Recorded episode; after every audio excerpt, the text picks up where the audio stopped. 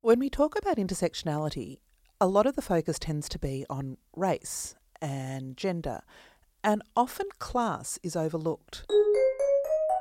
But in fact, poverty really affects women in different ways from the way that it affects men, and should be much more part of the conversation.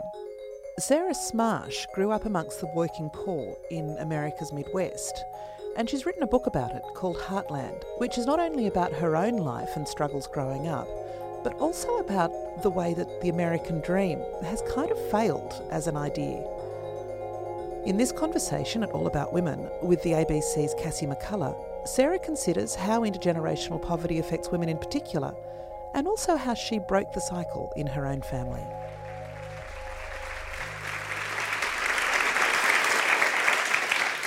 I grew up on a farm at the geographical center of the United States, the largely rural state of Kansas.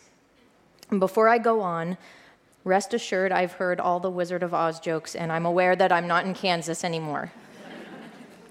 so here's that farm where I came of age. My roots there run deep. I was the fifth generation of my family to work that land. I rode tractors on the same flat, grassy plains where my ancestors rode covered wagons. We descended from poor white European immigrants who received free land from the United States government at a time when indigenous nations were being decimated and freed black slaves were being barred from land ownership. So we had what you might call a simultaneous economic disadvantage and racial privilege. The latter hard to perceive during my childhood in that most everyone in our area was white. And we were near the bottom of the social pecking order, men and women alike doing dangerous, dirty manual labor. Our poverty was hard to perceive too, actually. We were indeed poor by every economic measure, but we didn't think of ourselves that way. We had enough to eat and a roof over our heads, so by our estimation, we ought not complain.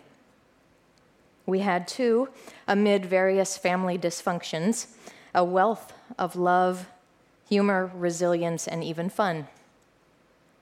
Contrary to what pat media narratives might tell you about my part of the United States, it's full of diverse, complicated individuals.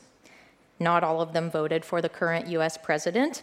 They're not ignorant and backward. They are, as individuals, as brilliant, creative, and complex as upper middle class residents of cosmopolitan places like New York and Los Angeles. But precious few among them ever has a chance to speak on a stage like this. Let me tell you about a few of them. Betty was born in 1945 during the Second World War to two factory workers. And note that I said two. Visions of the American working class often include the male factory worker, not the female, but indeed both have existed since the Industrial Revolution. Betty had a violent father and a fiery mother, and she had to be tough, a fighter, to survive. As a teenager, she began decades of her own work in factories and highway diners. She became pregnant with her first child at age 16.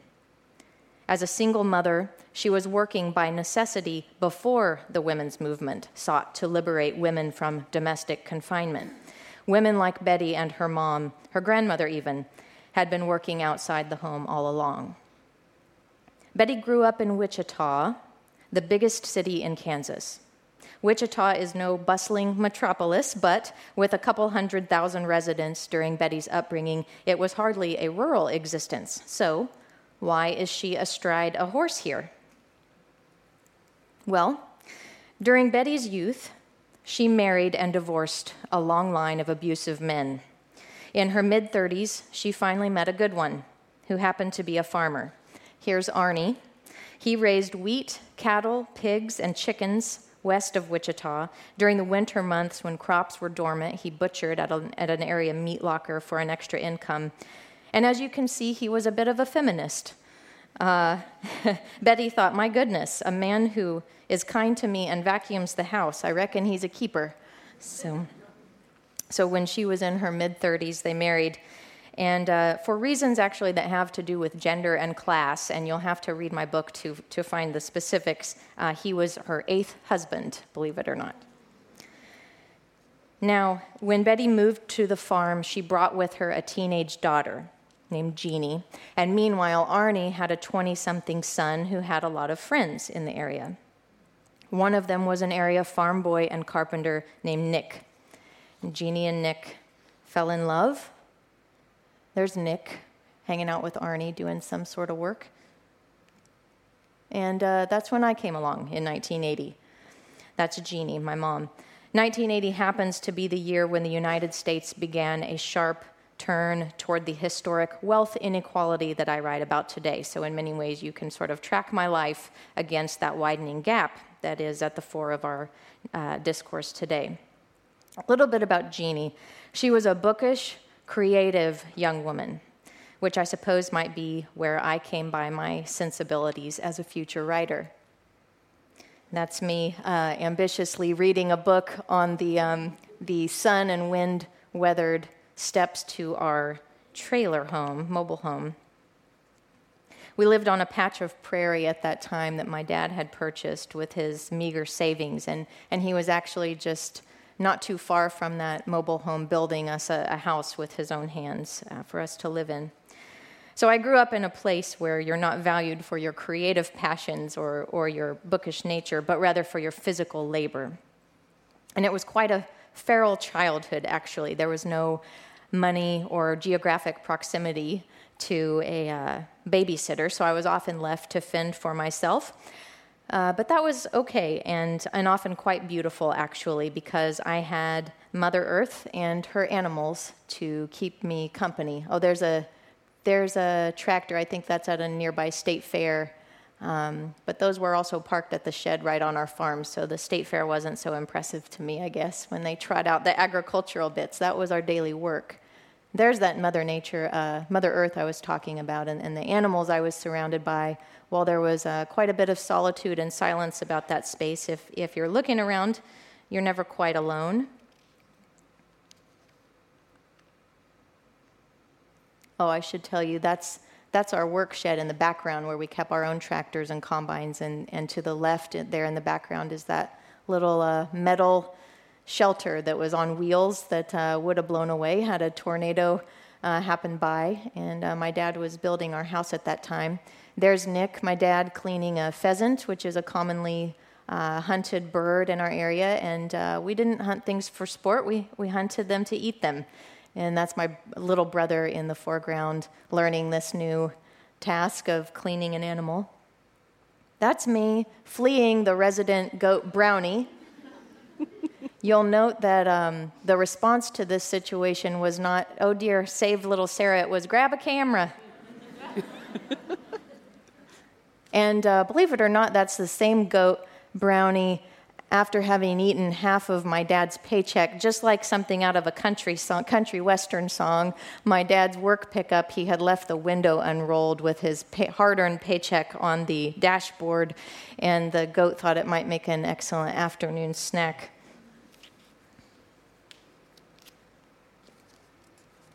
My favorite kind of critter, the farm cat. So, what did it mean to be a little girl in such a place and class where daily reality is a tactile, physical sort of survival? Well, it meant, for one thing, that there's no concept of a lady. And that suited me just fine because I liked going along to slop the hogs, feed the cattle, check the wheat fields. That's what I'm up to with my grandpa Arnie right there. So, let's talk about women and work. In the mid 1980s, my mother, having borne two children out on that prairie and having little professional opportunity without a university degree, put her creativity to work and hatched a scheme to sell fireworks from the edge of one of our fields to passers-by around the time of Independence Day, which in the States is celebrated with all manner of dazzling explosives. And here's our little firecracker stand, which was hammered together by my dad, but where my mother was undeniably the boss. And there she is, that's Jeannie um, adding up the sales while my dad was probably working in a field or on some construction site. I learned their work ethic early. And that's me helping with cleanup around some construction site of my dad's or my grandfather's. But there was one person among us actually who was by then getting paid for her work in an office. This was quite a rare thing. Um, to, to the left of center, there with the sort of bobbed blonde hair, that's Grandma Betty. In the 1970s, the United States passed a federal law called Title IX that assured for the first time, at least on paper and in legal terms, that women could not be discriminated against for their sex in professional spaces. And that legislation came with grant monies for women to receive training for jobs they'd been kept out of. So, with that financial help, my grandma Betty attended a business school where she learned to type and do general clerical work like write business memos and file documents.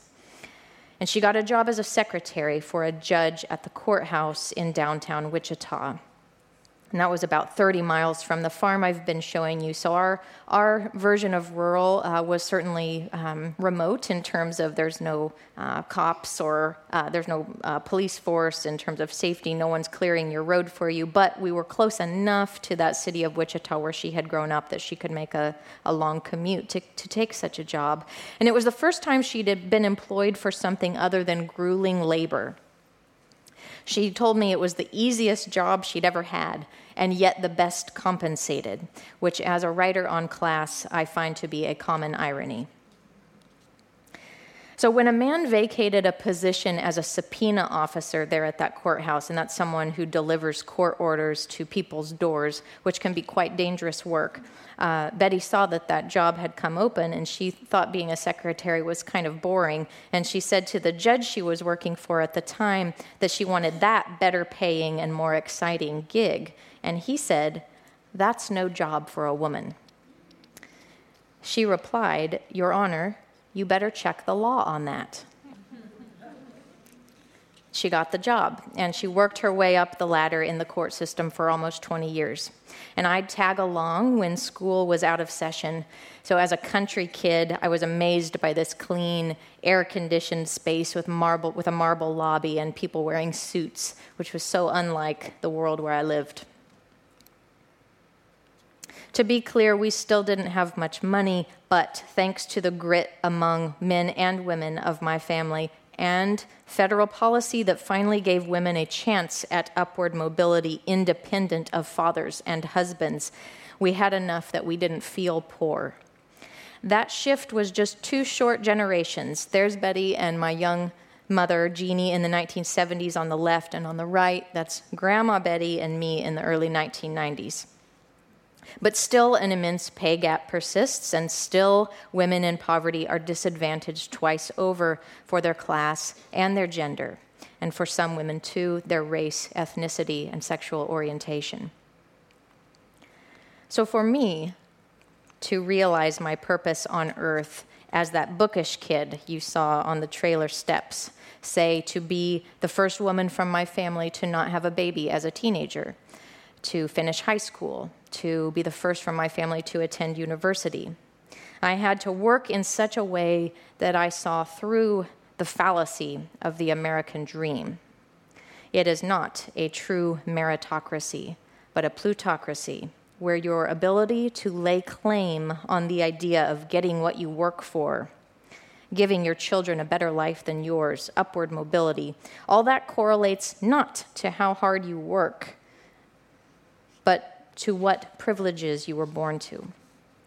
For me, I was born to economic and gender disadvantage and racial advantage.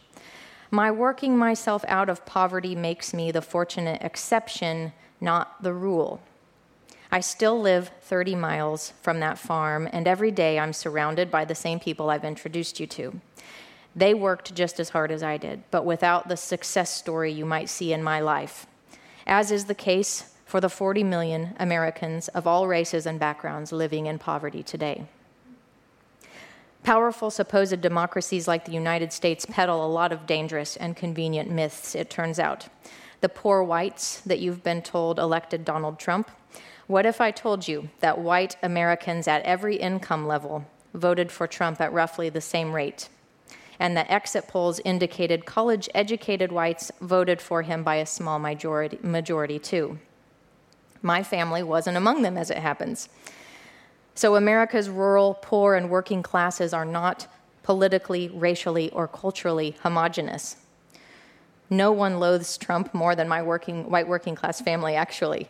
Uh, and, and a much greater problem than any right wing shift where they live is that poor Americans lack, often lack the agency to vote at all in a country where voting day happens on a Tuesday, while people like my family must be at work. Only 58% of eligible, eligible American voters cast a ballot in 2016.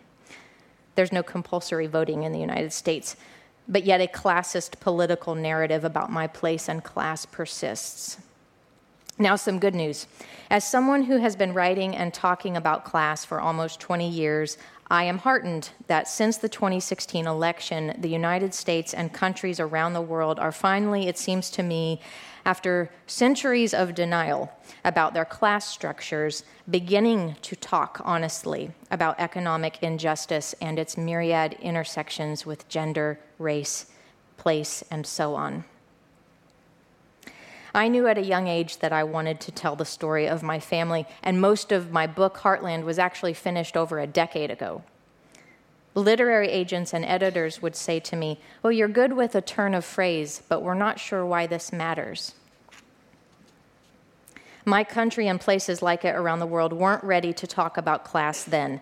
But the fact that I'm on this stage, carrying along with me the spirit of that little girl on the wind beaten trailer steps, being heard as a woman who has experienced working poverty firsthand, tells me that something is shifting we are beginning to articulate a centuries old problem.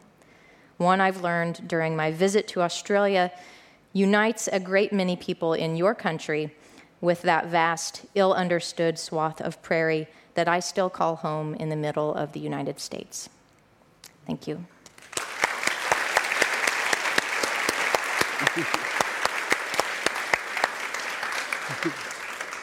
Well, those publishers were right about one thing. You do have a very good turn of phrase, Sarah. Uh, Sarah's book is, is very poetic. You might think uh, being about so, uh, so much political content that it, it may be a, yeah, a, little bit dry, but in fact, it's full of this love of people and character and, and the land and the wind and the, the harvest moon and, and many of these beautiful moments that you bring to us. The book's also uh, written to a child. Uh, you address the book to a child that you uh, didn't have. And you've already pointed out to us that your mother had you when she was 17, her mother had her when she was 16. You address it to the child that you didn't have when you were a teenager. Tell us a bit about that. That's right. So, uh, as I hinted at at the end of my, my talk, I, am actually, best I can conclude from my research, I'm the first woman in my direct maternal line to not have a, a, a baby as a teenager. Um, like as far back to like as when women were wearing corsets, as far back as records were kept, and um, and that generational legacy is something that I just kind of felt in my marrow somehow.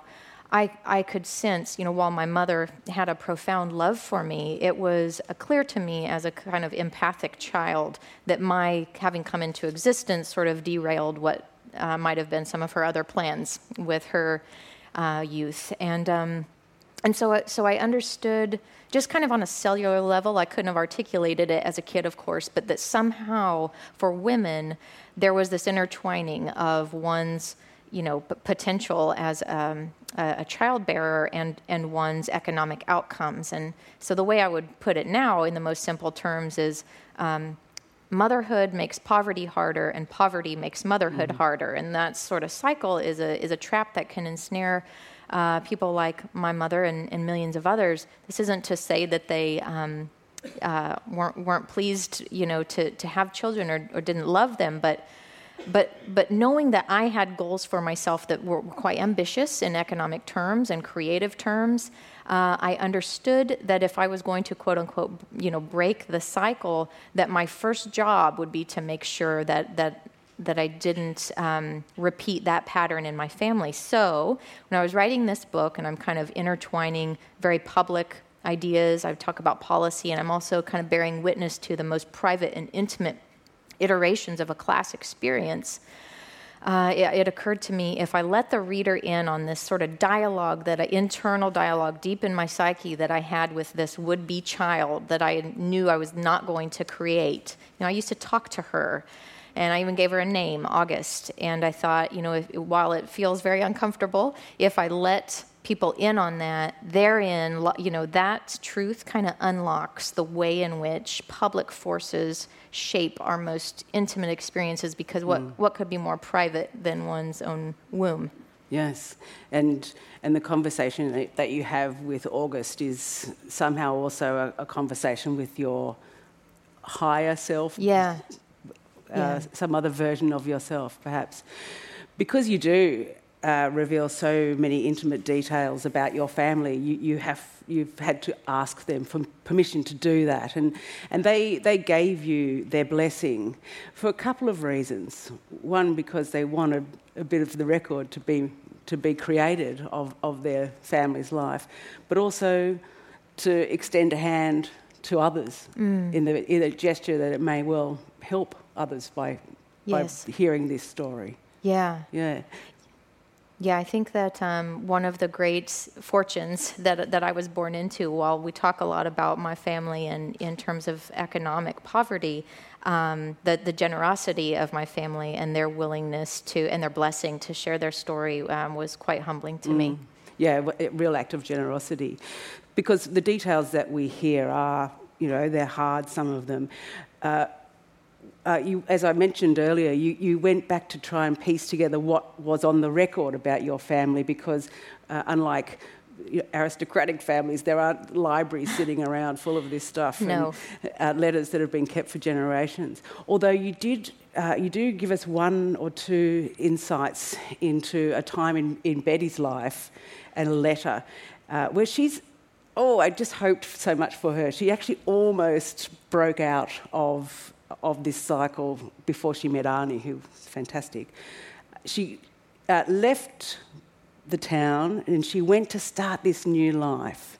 Uh, and she took her baby and she set up a, a, little home in a flat and she got a job and there were neighbours and she was doing okay. Yeah. Until Ray yeah. turned up. Right. And uh, she writes this letter back to the family, and as you point out, almost every sentence is about a worry, a worry about money, a worry about how, how they're going to manage to do things. Tell us a bit about Betty's life at that time and, and Ray. Sure. So, as a teenage mother, um, and she did, you know, properly marry, as as was um, almost roundly, you know, suggested in in that time. This is the 1960s. She she did marry the baby's father, but I wouldn't say out of love. Uh, it was just the socially proper thing to do since she um, was pregnant and. Uh, unfortunately for her and for my mother, he was a, a viciously uh, violent man.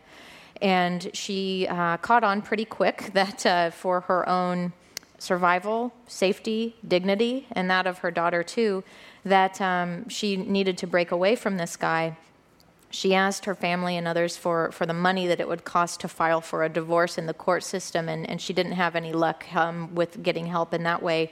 She was working as a waitress at the time, I think, and she put together enough money to at least fill this old jalopy of a car uh, up with some, some gas to get her. She wasn't sure where she'd go. She pointed the car north in our great, expansive Midwest where we're from and, and uh, had her baby, a basket full of clothes hit the road and she landed in Chicago, which is quite a long drive, actually. Uh, the states being a, a vast place, um, and and yeah, as you say, she she found an apartment that's that was super cheap at at that time. You know, a, a, job was easier to come by. She took a job in a factory as well as a deli.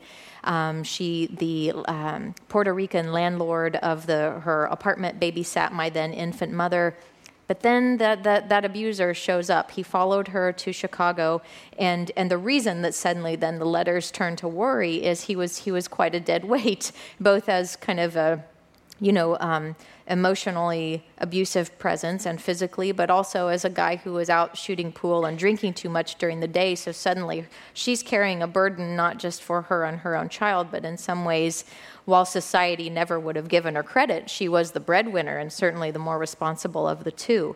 Um, and and so then uh, she she fled again, uh, and she did ultimately break away from him. Unfortunately, he wasn't the last to give her a beating at home, but um, she was on her way. Mm-hmm. And, and you mentioned the eight marriages that she had. Now, there was a, a very specific reason for that, in fact. It, it, was about the agency that she could get through being a married woman. Yes. And, you know, I guess maybe I'm not sure how much you want to reveal about mm. that, but yeah. she, there was something that she was trying to regain. Right.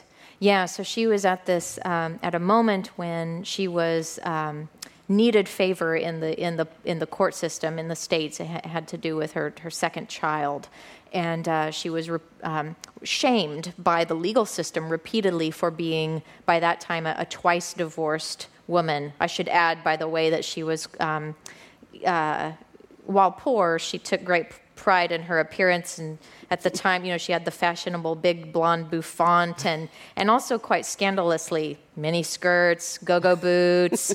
So um, you know she she wasn't um, trying to appear prim and proper and that certainly wasn't her character. She was living in the context of a culture that would that would shame her for that um, sort of brazen um, display of herself. And and and so that combined with her being a twice divorced woman, um, essentially she she kept, she was she was advised she was told you need to show that you have a stable household you need to show that you have a provider, as though she hasn't always provided for herself. Um, and so she very earnestly took that advice and, um, you know, at, at, many junctures married out of seeming convenience just so that it would appear on paper that she was part of a, a marital unit.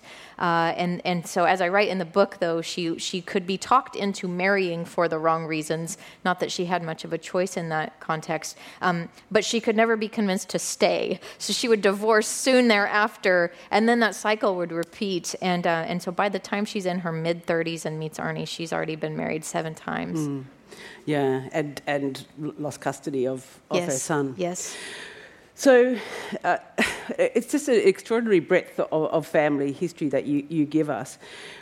Tell us a bit about uh, the way that you uh, experience the the, the system that does want better for people. Because throughout uh, your life, you actually benefited from these systems that were put in place that you sort of think, oh, would that ever really work? Well, they do work. Yeah. They do. You, you, you know, got free lunches yes. at school and, and educational opportunities. Yeah.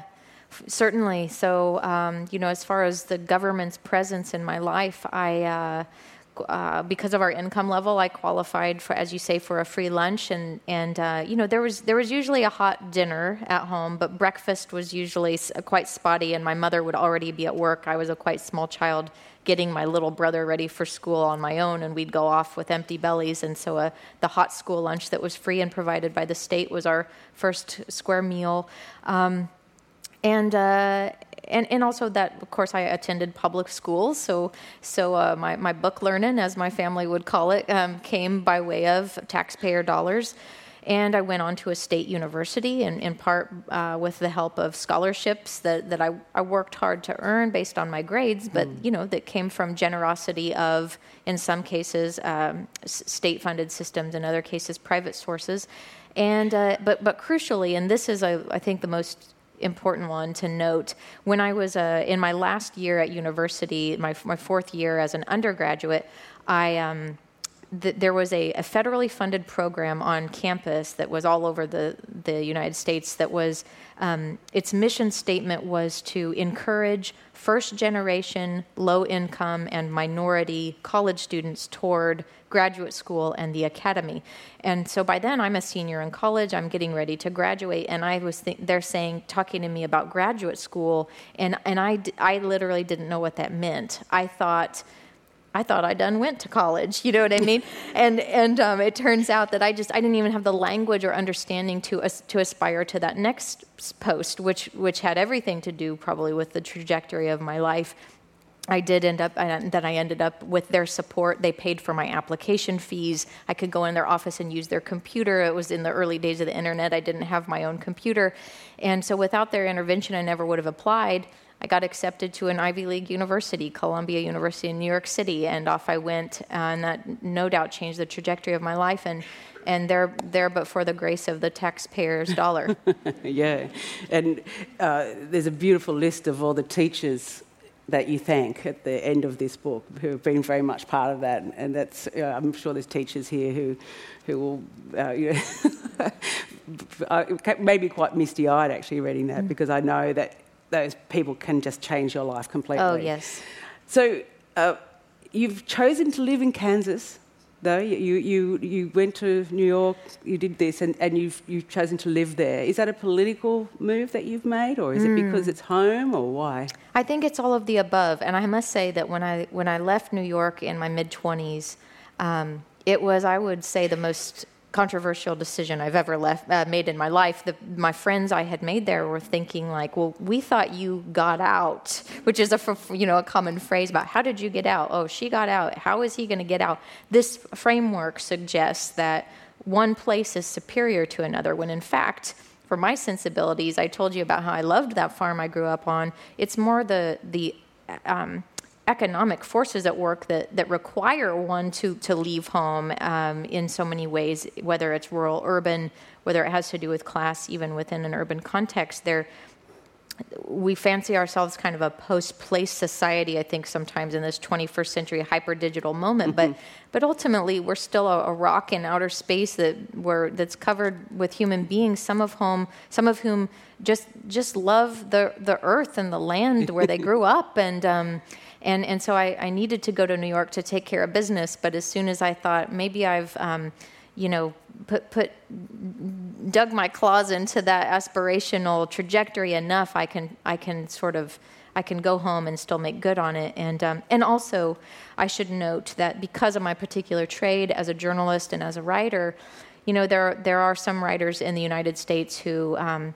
you know, when 20 years ago they, they left Ohio or wherever, and now from San Francisco or New York City, they're wagging their finger at people where I'm from and writing about it as though they're the experts.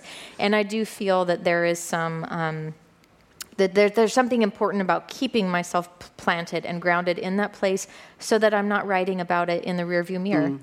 Uh, and I also love it. It's my mm. home. Yeah, yeah, there's a moral obligation in a way to tell the, the truth of the place. So, to the politics of what you've written, uh, you say 1980, your birth year, was a particular turning point for the worse for uh, people in your situation. Why? What happened? So that year was, was quite a pivotal presidential election in the states between an incumbent uh, Democratic Jim, Jimmy Carter he was a kind of salt of the earth uh, peanut farmer turned politician, and uh, my mother in 1980 when he was up for reelection, being challenged by a Republican you might have heard of, Ronald Reagan. Um, my mother, who was at the time, I was an infant. She was had recently come of voting age. She was 18, and it was her first presidential election. She voted for Jimmy Carter. He would he lost that election, of course, and and thus began what we call the Reagan era, which was essentially maps against my 1980s childhood. He was our president for the better um, uh, part of that decade, and essentially that was you know my book, I don't think, is an overtly political one, but I do state the facts as I see them, which is policies at that moment came down that became, um, well, most crucial, rewriting of our tax law, uh, such that we came, we bought into this idea of trickle down economics, i.e., you, you, you cut taxes at the top, and, and, and the spending and the, the affluence at the top trickles down through wages or charitable giving or whatever to the people at the bottom. I say in my book, as though we're all standing outside with our mouths open, waiting for it to rain, you know?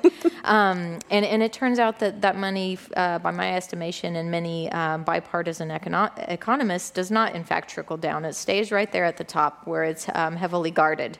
Um, and cleverly guarded. So uh, the, the gap between the haves and the have, not, have nots uh, dramatically widened in, during my childhood in that that was the beginning, that point. Yeah. Yeah.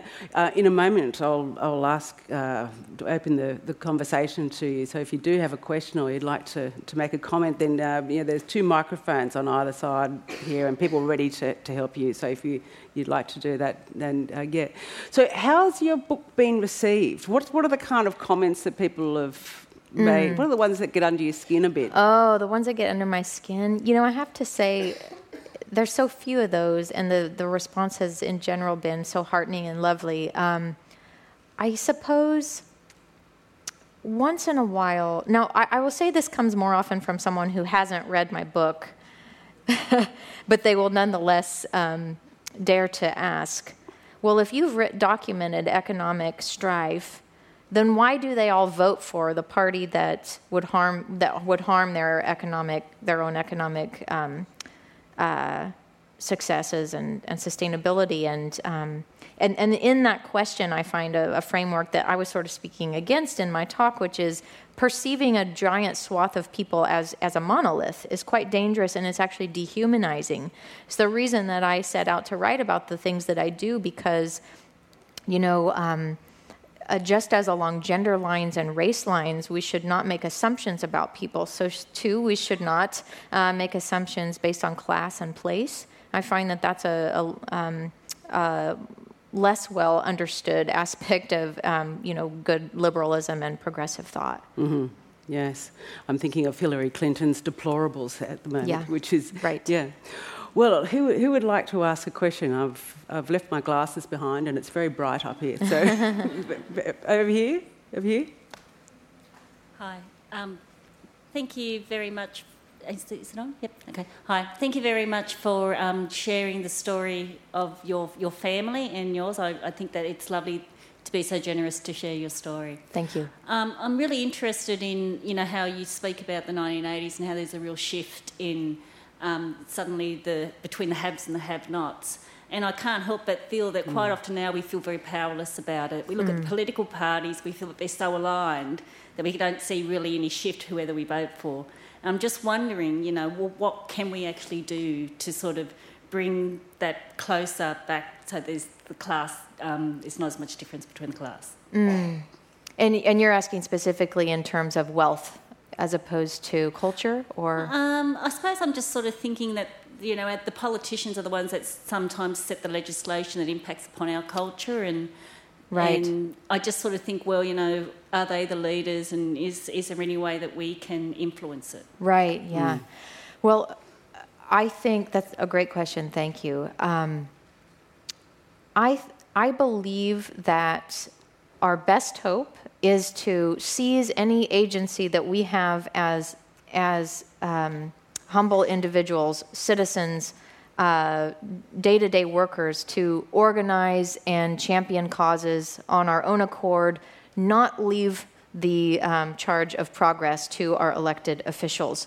Certainly, we hope that we have the option uh, to, to, to, cast a ballot for uh, someone who will end up holding office and do right by um, the issues that are dear to us, but ultimately, the, the only uh, true shifts in society, uh, economy, culture, what we might call a revolution, if you think that such a thing is in order today globally or in any given country, th- those, only, those only happen at the ground level and they, they are led by people um, not, not from the heights of power or in, in my country who are, you know, buddy buddy with Wall Street, but rather people like um, more like my family. The, the challenge of that is that uh, you know, I was talking about how there's a, a real issue with non voting in the states.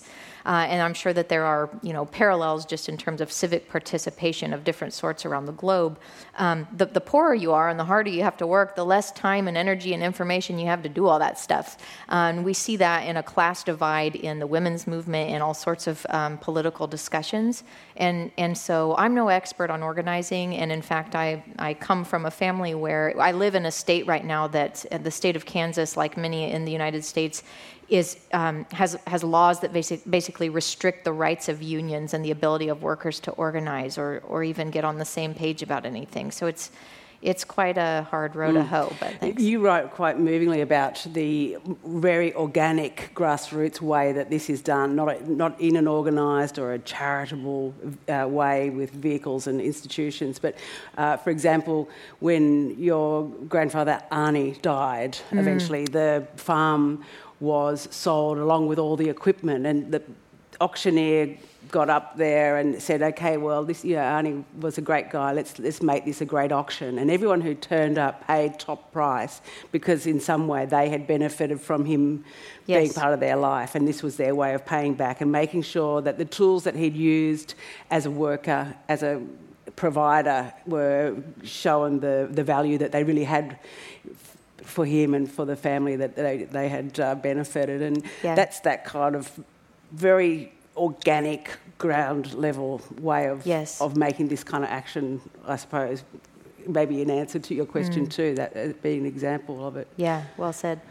Oh, thanks. um, I think we've got a great question up here. We've got a, I think, yeah. Uh, Hi. Hello, Sarah. Hi. Uh, thanks for your talk and um, thank you for your story. Um, that was definitely relevant to me personally hearing that. So there was a lot that, um, that I could feel. So thank you. Um, what I would like to ask is um, your, I'd like to get more of a sense of your experience coming back home. Um, I'd just like to know if there was, if you felt a sense of change or things remain the same, particularly with the idea that um, you were able to access mobility. Um, so I'd just like to know uh, what uh, what your experiences were returning. Mm. Fantastic question. Great yeah, one. yeah. You know, I unfortunately, um, the best I can surmise is that uh, my uh, the sort of counterpart to to me in the 1980s, who is a, a, child now on that same prairie, probably has less of a chance than I did um, in economic terms. In that. Uh, well, the, the wealth that I, that I talked about, the wealth gap that I discussed widening during my childhood, certainly didn't stop when the 1980s ended. Uh, it just happens to be that I, I was a child in the, in, at, on a farm at a moment that we call the farm crisis really came to a head. Family farms all around us were, um, were going under, and uh, small town main streets were beginning to board up and look a bit like ghost towns, and, and so that was coming to a head in my childhood. And now it's it's um, it's a severe crisis. It's it's not as though you just sort of look around and see signs of it. Some places have you know, I, I hate to use, say the word died because it's um, it suggests that there's no human being living there and, and no possibility left.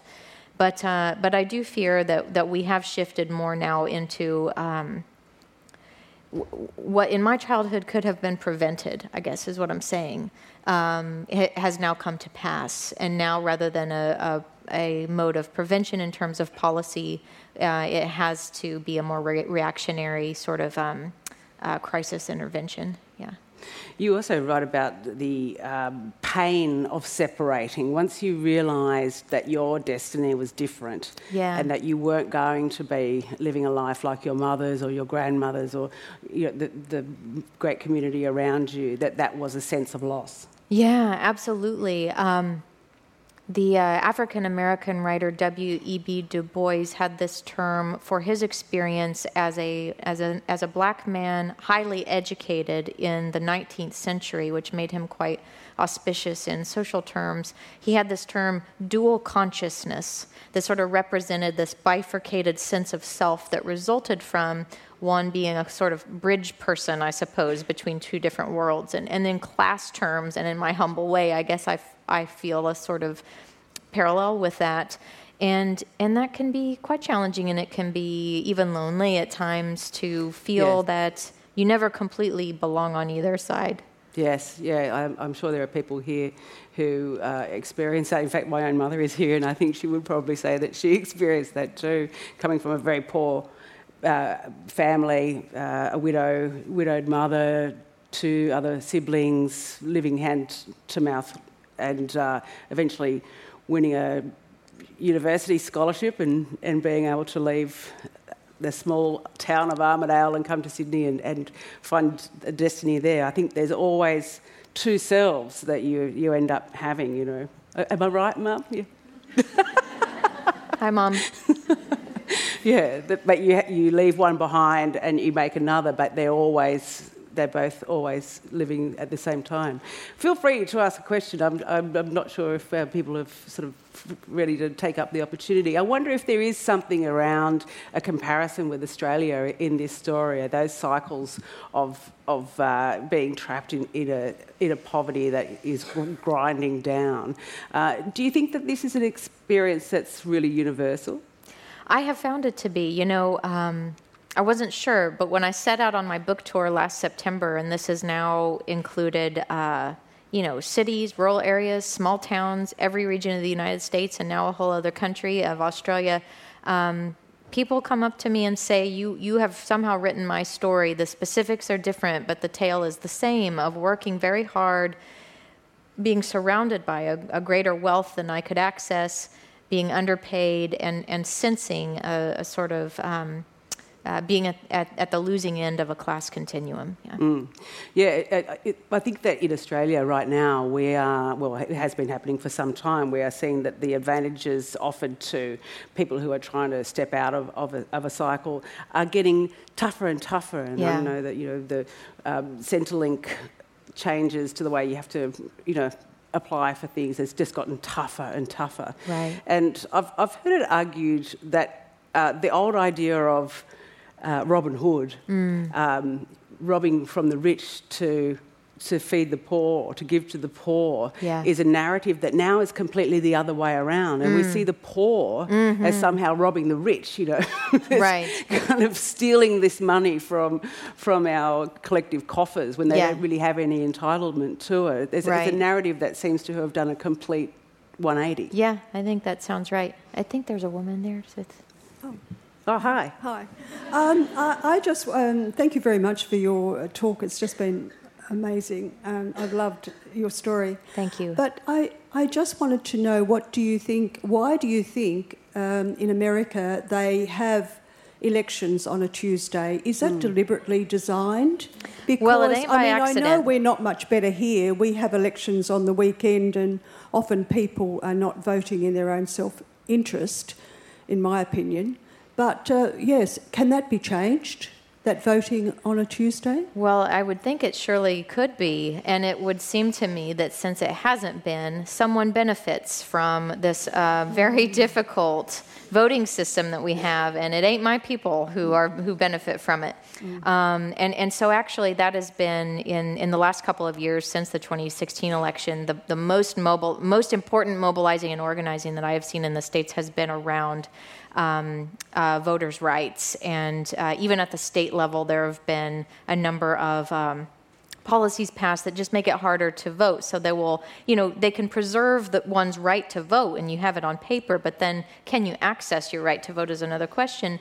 And there are very clever ways to make sure that poor folks and people of color cannot. One is to um, close down polling sites. So now the closest place to cast a ballot is 40 miles away. If you have to take off work, that's an extra hour and a half out of your day. You've got to ask off from the boss, and you've got to uh, put extra gas in your car to boot. Um, these, uh, it, I don't think it's any accident. Mm. Uh, I'm not sure if there's somebody up there. Maybe. I don't think so. Now we're blinded. This, they're bright lights. Uh, I don't see anyone now. One of the things that you touch on, and I, and I, think you just almost touched on it there, is like the criminalisation of being poor. How yeah. how it's easy to become part of the criminal class if you don't have the access yes. to the kind of being jailed for a parking ticket, for example, and yes. then then that automatically locks you out of the electoral process as well. Absolutely, yeah. I, there's a great book called Nickel and Dimed uh, by Barbara Ehrenreich that came out about a decade ago where she documents just um, how costly it is to be poor. So, you know, if you've got a busted tail light uh, on your car and you get pulled over, they issue a citation. You can't afford the citation. Maybe you bought, you get a payday loan that has 20% interest on it. It just, it's a hole that digs deeper and deeper. Mm, and, and yeah yeah, childcare as well. oh yeah. Yeah. Oh. Hi. Um, my story is very similar to Sarah's. I was on a farm, um, first in the family to graduate high school, first to go to university. Uh, my farm, family lost their farm during the 90s drought. And we are seeing very much now with the drought that's occurring in Australia, um, similar situations where family farms are going under, um, farms that have been in generation, you know, generational farms that didn't owe any money when they were inherited now surely do. Um, and, and I've obviously gotten out in inverted commas. Um, how and what responsibility do those living in metro areas have to farming communities and families to help um, reduce that gap? You know, we don't have subsidies in Australia for farmers. Um, there's drought funds, which are a very new thing, but the subsidisation that occurs in other areas of the world is not something that exists here. So I'd be keen to hear your thoughts on that. Yeah, I love that question, and congrats on your life story, and thanks for sharing that. Um, well, what I, first, this isn't pr- exactly what you asked, but when, but when people say to me, um, you know, sh- sh- should we as as people in an urban center care about rural America, or why should we? I my first answer is, do do you eat much? Fancy food?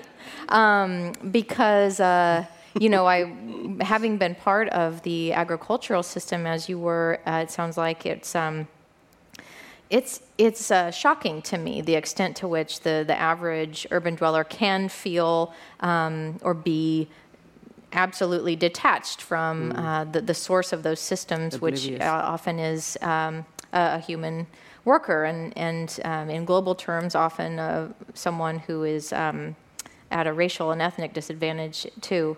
So, um, you know, I think that what urban folks can do is to to, to try to close that gap in their own individual sentiments and lives, and whether that means educating themselves about rural life in America or the farming system, um, I would say also um, extending the same humility to those spaces and the wisdom that they uh, contain as um, as one. You know, for me, a farm kid. Um, a couple years off the farm, I had my first internship in New York City at the uh, New York affiliate of NBC and 30 Rockefeller Plaza, and it was quite humbling to me. You know, I thought this is a whole this is a whole world that I don't know, and and yet I found that when I was in that world, those folks dared to have a lot of wisdom and ideas about where I was from. But if they had went out to slop the hogs or tend the cattle or, or plant wheat, they wouldn't have known what to. You know, so I think there's some there's some class condescension too often baked into that so-called rural-urban divide that that gets us nowhere, and in fact uh, prevents progress. So. Um, this is one I think that the the heart of your question is really in people's um, individual ability to to humble themselves, and then all of these things like subsidies and policy follow. Well, we'll take our last question up here, I think. Yeah. Hi, I got an opportunity, I hope, to crystallise my question, but uh, uh, I wanted to ask what your thoughts were about, I guess, the the party system, both in the US, and it's something that you know I think we've seen here, and how um, for a long time, I think perhaps over the last twenty or thirty years, there's been this sense in electorates that there that there hasn't been a big distinction between the major parties, Right. whether it be the Republicans and the Democrats in America or even here between our major parties. And the rise of sort of, um, I guess, more uh, fringe elements on both sides. I, I don't know that they're fringe necessarily, but where you're seeing the rise of, I don't know, the Bernie Sanders of the world in the US, and, and now you're hearing about millennial socialists like, uh, you know, uh, what's, what's that lovely lady's name? Alexandria uh, Ocasio-Cortez, uh-huh. for example.